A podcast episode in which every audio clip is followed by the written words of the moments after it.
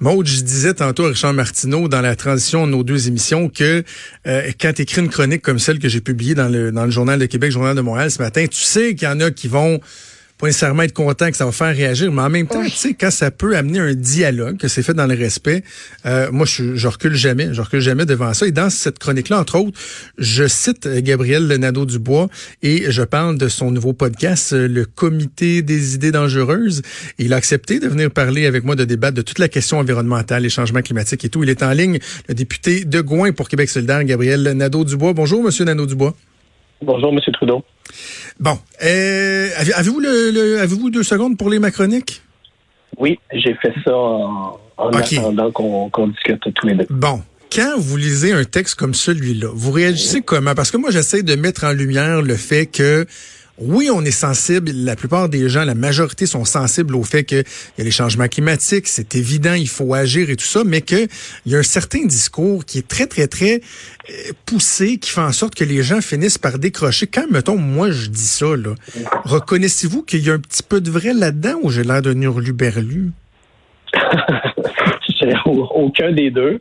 Euh, je suis pas d'accord avec votre euh, avec votre chronique. Bien sûr, là-dessus, c'est un, enjeu sur lequel on n'est on pas d'accord, vous et moi. Euh, Puis tu sais, je, je, c'est quelque chose qu'on entend de plus en plus, hein, des, des gens qui sentent qu'il y a chez les écologistes une espèce d'alarmisme, un empressement, mhm. une impatience. Puis, j'ai envie de dire c'est pas faux. Mais il faut comprendre pourquoi. C'est-à-dire que ça fait 40 ans, ça fait même, en fait, plus de 40 ans que des scientifiques, des écologistes disent aux dirigeants, aux gens qui nous gouvernent, qu'il y a un problème avec les émissions de gaz à effet de serre et qu'il faut changer euh, nos euh, manières de se transporter, nos manières de consommer et qu'il faut prendre des décisions politiques pour réduire nos émissions de gaz à effet de serre. Et pendant des années, en fait, non, pendant des décennies, on a ignoré ces gens-là. Et là, aujourd'hui, la science, et ça c'est indéniable, nous dit, là, on est rendu sur le bord du gouffre et il faut faire ces changements-là très rapidement. Et là, face à ce ton qui monte, face à cette impatience qui grandit, il y a des boucliers qui se lèvent, comme dans votre chronique ce matin, pour dire, ben là, un instant, vous exagérez. C'est sûr que pour des gens qui militent depuis 30-40 ans et qui pendant 30-40 ans ont essayé, avec des arguments raisonnables et calmement, de convaincre les dirigeants d'agir, mm. c'est une levée de bouclier qui est mal reçue. Parce que là, ces militants-là se disent, ben, ça fait 30 ans qu'on vous dit, c'est un peu fort de café aujourd'hui de nous accuser d'être alarmistes.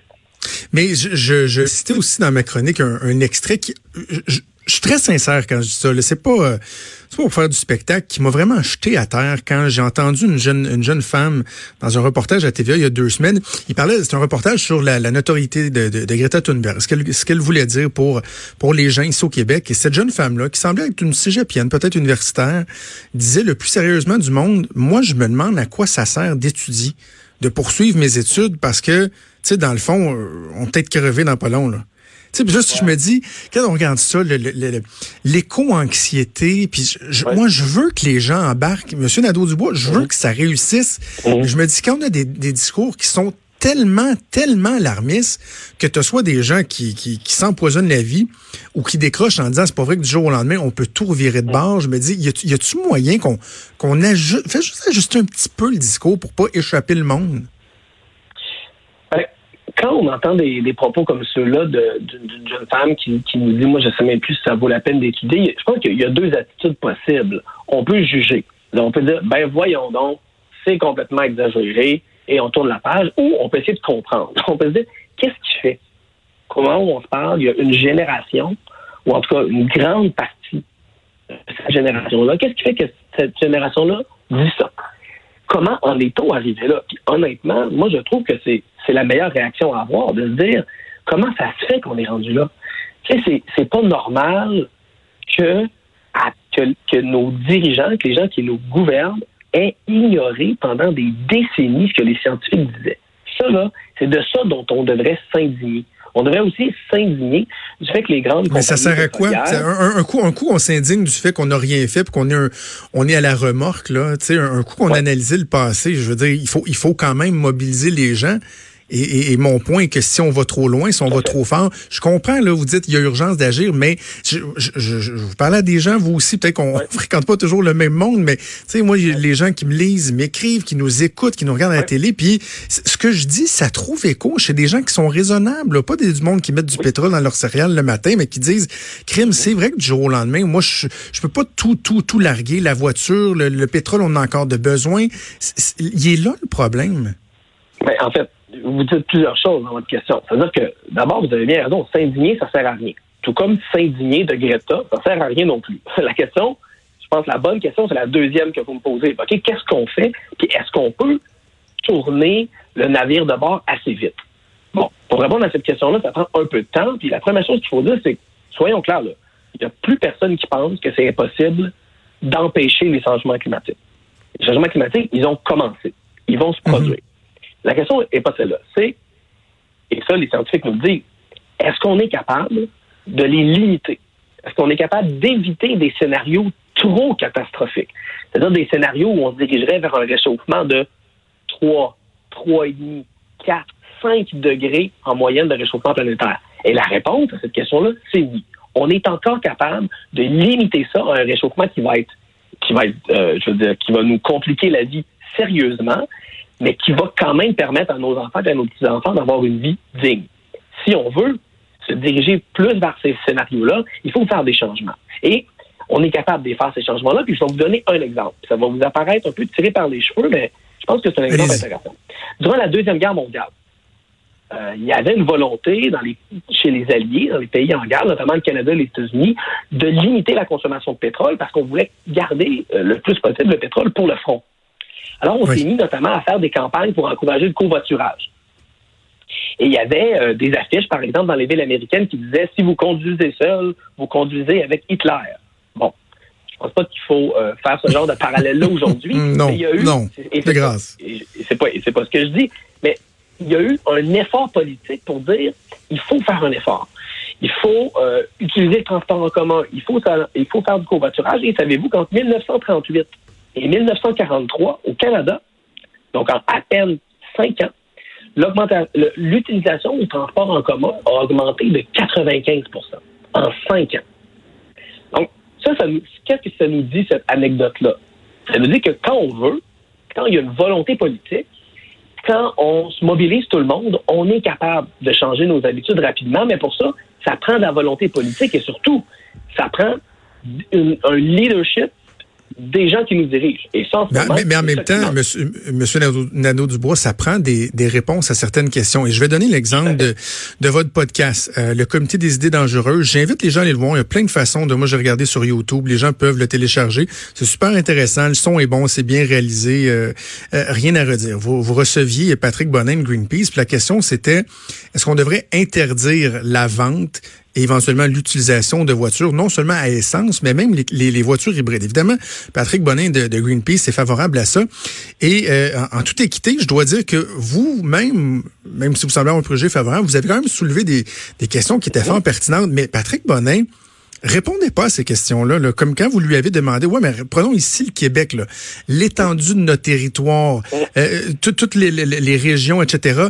Est-ce que c'est réaliste de penser que très rapidement, du jour au lendemain, parce que bon, 2030, euh, c'est à peu près du jour au lendemain, on pourrait uniquement se déplacer en, voiture électrique? Puis là, il vous parlait de la fiabilité, mais non, mais il y a les, il y a les réalités aussi géographiques, les réalités du terrain. Puis ça, on, on voit mal comment du jour au lendemain, on pourrait euh, tout modifier nos, nos façons de faire, nos habitudes? Ben, vous avez raison sur un point. Si on continue au rythme actuel, c'est impossible. si on continue à installer des bornes de recharge à la même vitesse qu'on le fait actuellement, c'est impossible. Si on si on n'encourage pas davantage les gens à s'acheter des véhicules hybrides et électriques, c'est impossible.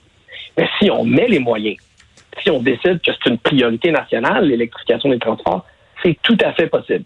Nous, on le propose à Québec solidaire pour 2040 plutôt que pour 2030.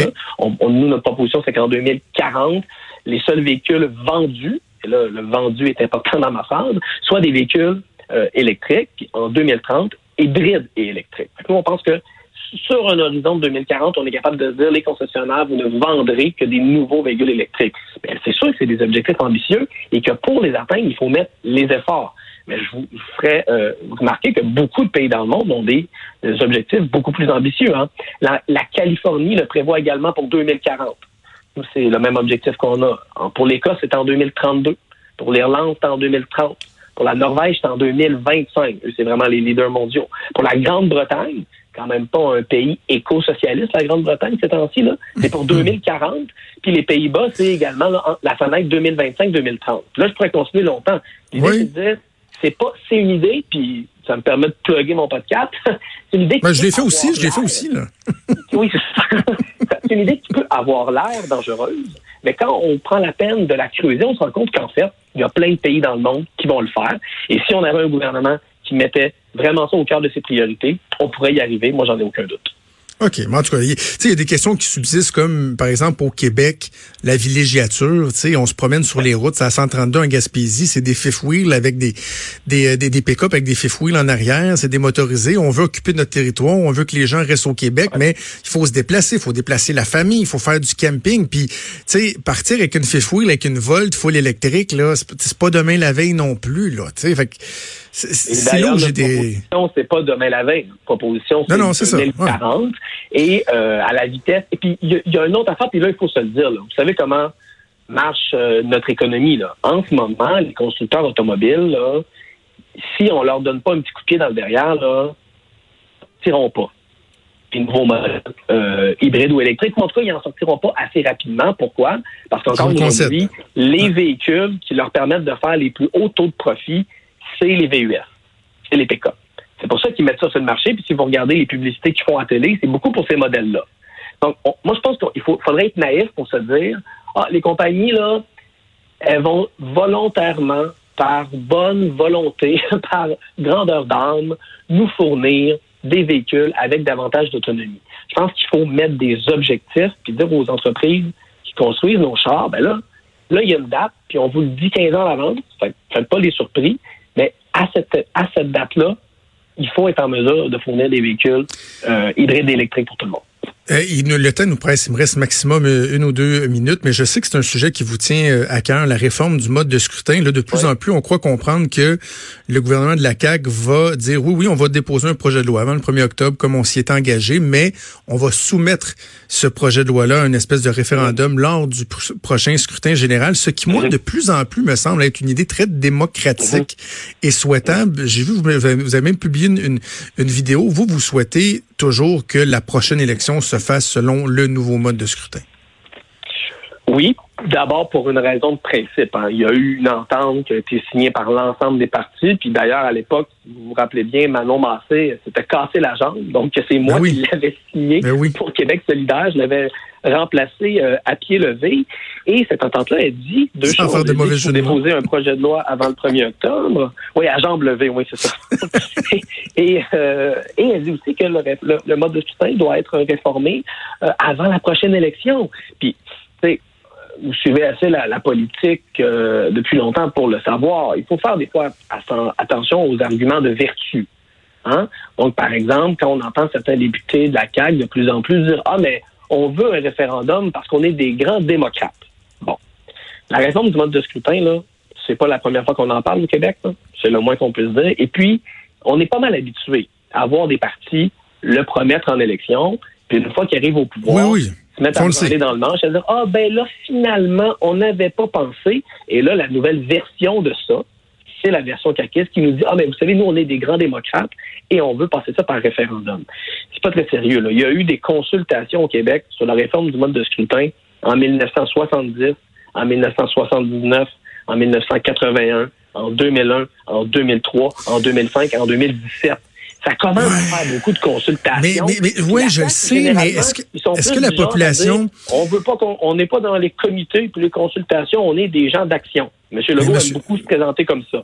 La je sais. donc, tout d'un coup, c'est des grands démocrates. Moi, je trouve mais, mais M. Lindo Dubois, l'argument que vous, vous mettez de l'avant, c'est vrai qu'on le connaît bien. Là. Entre autres, quand les libéraux étaient là, personne ne voulait perdre sa job. Fait que tout d'un coup, ils disaient, oups, non, la réforme, ça a fonctionné, puis on le vu au fédéral. Justin Trudeau a fait la même chose. C'est vrai. Est-ce que ça sert un peu d'excuse pour le gouvernement de la CAQ? Peut-être. Mais en même temps, moi, je, chemine beaucoup là-dessus. J'en ai parlé entre autres avec Jean-Pierre Charbonneau, avec euh, Françoise David, puis je me dis, c'est quand même ce qu'il y a de plus essentiel dans, dans notre démocratie, là, notre capacité à voler, à voler, à voter pour les gens euh, qui nous représentent à l'Assemblée nationale. Puis, est-ce que vraiment ce serait exagéré de dire, ben, vous savez quoi, peut-être que oui, les gens ont été consultés, des, des groupes, des comités, des ci, des ça, mais de vraiment dire, regardez, c'est vous que ça regarde au premier chef, vous allez vous exprimer, voter pour ça. Il me semble que c'est pas trop demandé, non? On n'a pas fait de référendum sur le projet de loi 21. On n'a jamais fait de référendum sur la loi 100. Je veux dire, on en a posé des grands gestes politiques au Québec qui n'étaient pas des broutilles, là. Et, on n'a pas fait de référendum parce qu'on jugeait qu'il y avait un consensus politique et social qui nous permettait d'aller de l'avant. Puis dans le cas de réforme de mode de scrutin, euh, on est dans une situation comme celle-là, avec, selon les sondages, 70% des gens qui appuient, avec euh, trois partis sur quatre à l'Assemblée nationale qui, aux dernières nouvelles, appuient euh, une réforme. Je pense qu'il faut être lucide. Il faut reconnaître qu'en ce moment, les voix qui poussent pour un référendum, c'est des gens qui, au fond, veulent que la réforme du mode de scrutin achoppe, qui veulent acheter du temps. C'est ce que Justin Trudeau a fait euh, lorsqu'il a été élu la dernière fois. Hein. Il a dit on va faire un comité, puis on va parler de ça, puis ah oh ben gadon, ça n'a pas fonctionné. Je pense que c'est également ce qui est euh, ce que la CAC tente de faire à l'heure actuelle. Ce que j'espère, c'est qu'ils vont se ressaisir à temps et que M. Legault va démontrer qu'il est en effet la voie du changement et qu'il ne retombera pas dans les pièges des vieux partis, vieux partis qu'il critiquait avec virulence il y a quelques mois à peine quand il était dans l'opposition. Gabriel Nadeau-Dubois, toujours un plaisir de débattre avec vous. Un plaisir partagé. Merci donc Gabriel Nadeau-Dubois qui est député de Gouin pour euh, Québec solidaire. Euh, oui, on va continuer à jaser d'environnement, de réforme du mode de scrutin. Mais pendant ce temps-là, Maude, il y a le premier Trudeau euh, qui a finalement commencé son point de presse. Juste aller voir un instant de, de, de quoi on jase avant d'aller à la pause? On n'a jamais entendu dire ce que vous pensez que vous-même vous avez fait. Vous avez fauté. Mon travail comme premier ministre, c'est d'être là pour euh, défendre. Good Canadian job. Bon, on voit que le discours n'a pas tant évolué. Hein? Ils n'ont pas ajusté les lignes de presse. I will always stand for Canadian job. Euh, je défendrai toujours les bons emplois. Euh, canadiens. Bref, on verra s'il y a d'autres choses intéressantes qui ressortent du point de presse de Justin Trudeau. Bougez pas, on fait une pause et on vient.